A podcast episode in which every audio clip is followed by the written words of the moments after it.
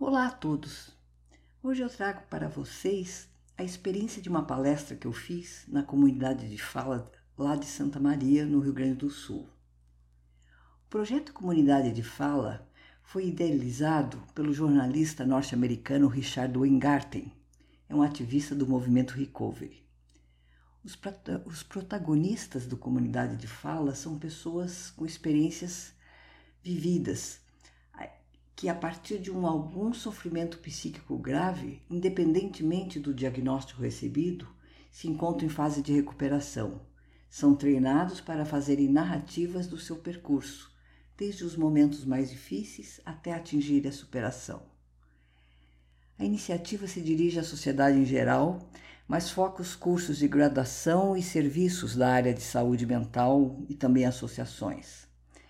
É um projeto onde dois palestrantes, pessoas com experiência vivida na área de saúde mental em processo de recuperação, contam sua experiência seguindo um roteiro.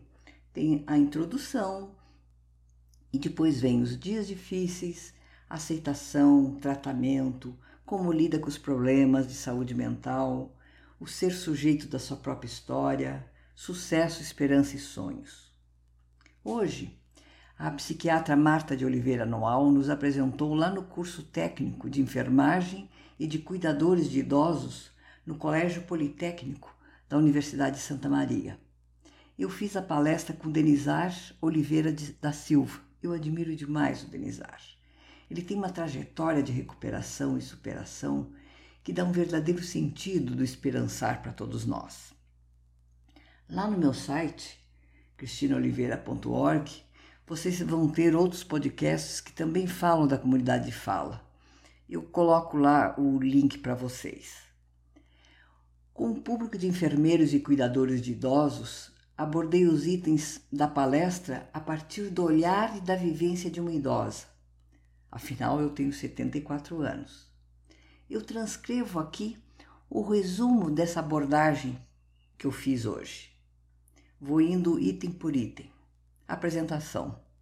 Eu sou Cristina Oliveira, moro em Dayatuba, interior de São Paulo, e tenho várias paixões na minha vida: viajar, ler, escrever.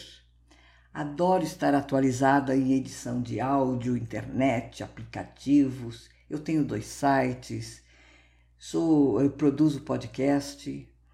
Eu me acho uma senhora moderna. Sobre os dias difíceis. Durante a minha vida, eu passei por diferentes graus de dificuldade até ter o diagnóstico, iniciar o tratamento, lá em 93, estabilizar, conhecer a minha doença, saber lidar com ela. São 30 anos lidando com o diagnóstico de transtorno bipolar do humor.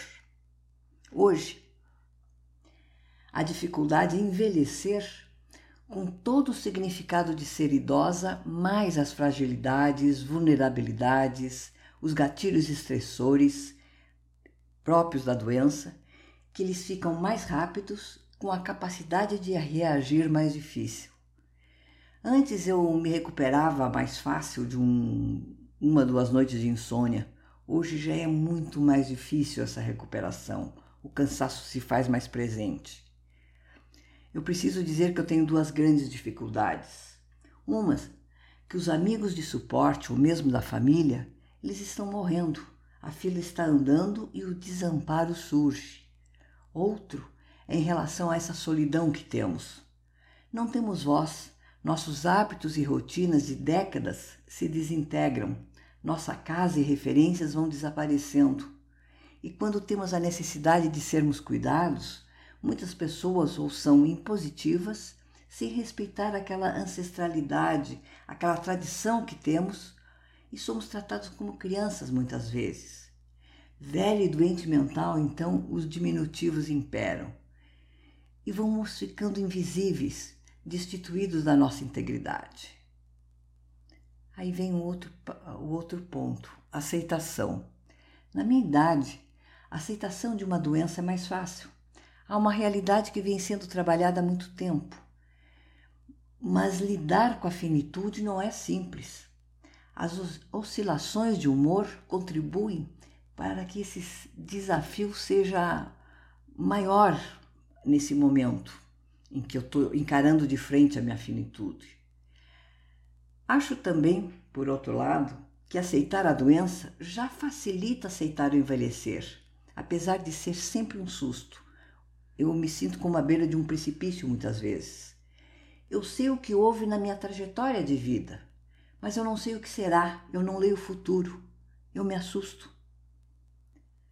Mesmo tendo a aceitação já.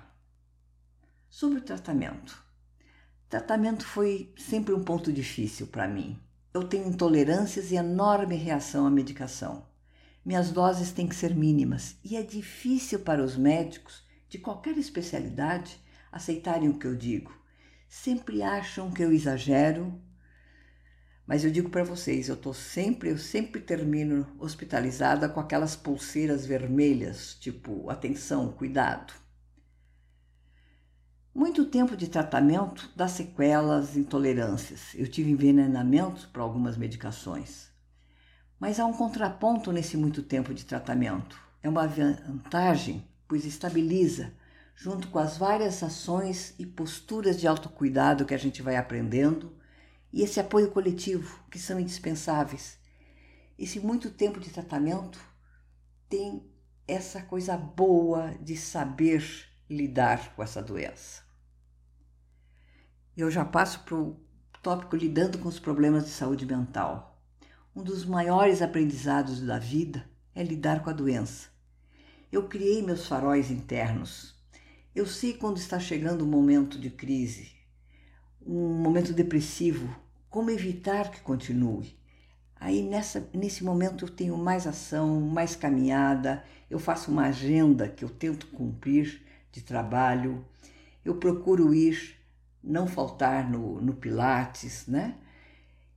E quando vem a euforia, é exatamente o contrário, eu diminuo a, a TV, os movimentos, eu procuro foco. Artesanato, pintura, principalmente escrever me equilibram muito.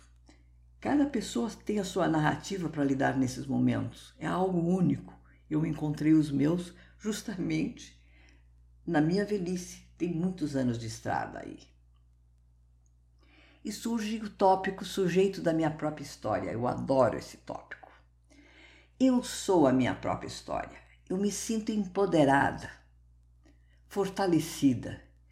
Eu saí de uma crise depressiva em 93, quando eu tive o diagnóstico com pânico, agorafobia, que é aquela não consegui nem passar o umbral da, o umbral da porta, é, quase dois anos sem sair de casa, para ser hoje palestrante, ativista em associações de saúde mental, fui até presidente da Abrata, de uma delas, e, de, e desde 2015 eu participo da comunidade de fala. Sou coautora de uma tese de doutorado na, na Unesp onde a doutoranda, que é a autora lá da Unesp, que é uma psicóloga, ela se baseia em pesquisa de, de cursos que a gente ministra lá na pós-graduação, onde a temática é compartilhar, questionar e construir a produção dialógica de saberes e práticas entre docentes pela experiência e a universidade. Eu me sinto muito bem nesse trabalho. Eu estou justamente sendo proativa na construção de algo coletivo, dentro da premissa nada sobre nós sem nós. E eu termino o último tópico, que é o sucesso, esperança e sonhos, afirmando que eu me sinto uma pessoa privilegiada. Eu consegui colocar a minha doença mental no seu devido lugar. E no momento que entro no processo de superação, eu tenho foco suficiente para já ter publicado um livro, editar dois sites, um deles com histórias infantis, o outro de apoio para as dificuldades, né, com suporte, acolhimento e saúde mental. A cada dia eu estou aprendendo novas metodologias e sistemas e aplicativos, editando áudios e imagens. Cada dia sou desafiada por novos aprendizados. Eu estou terminando meu segundo livro, eu posso realmente afirmar que eu sou uma pessoa de sucesso. Eu tenho um sonho de poder efetivamente contribuir com algo, fazer a diferença no campo da saúde mental, não como paciente, mas como pessoa com transtorno bipolar do humor, como docente pela vivência ou docente pela experiência. Eu pratico esperançar no dia a dia. Estar aqui com 74 anos e com essa produtividade é um exemplo para quem está passando por dificuldades. E eu digo, é possível sim. Fica aqui o registro do meu depoimento neste evento. Não pude resumir mais, eu tinha que falar o que eu falei hoje. Acompanhe meu trabalho, repito lá no site cristinoliveira.org. E o meu até breve a todos.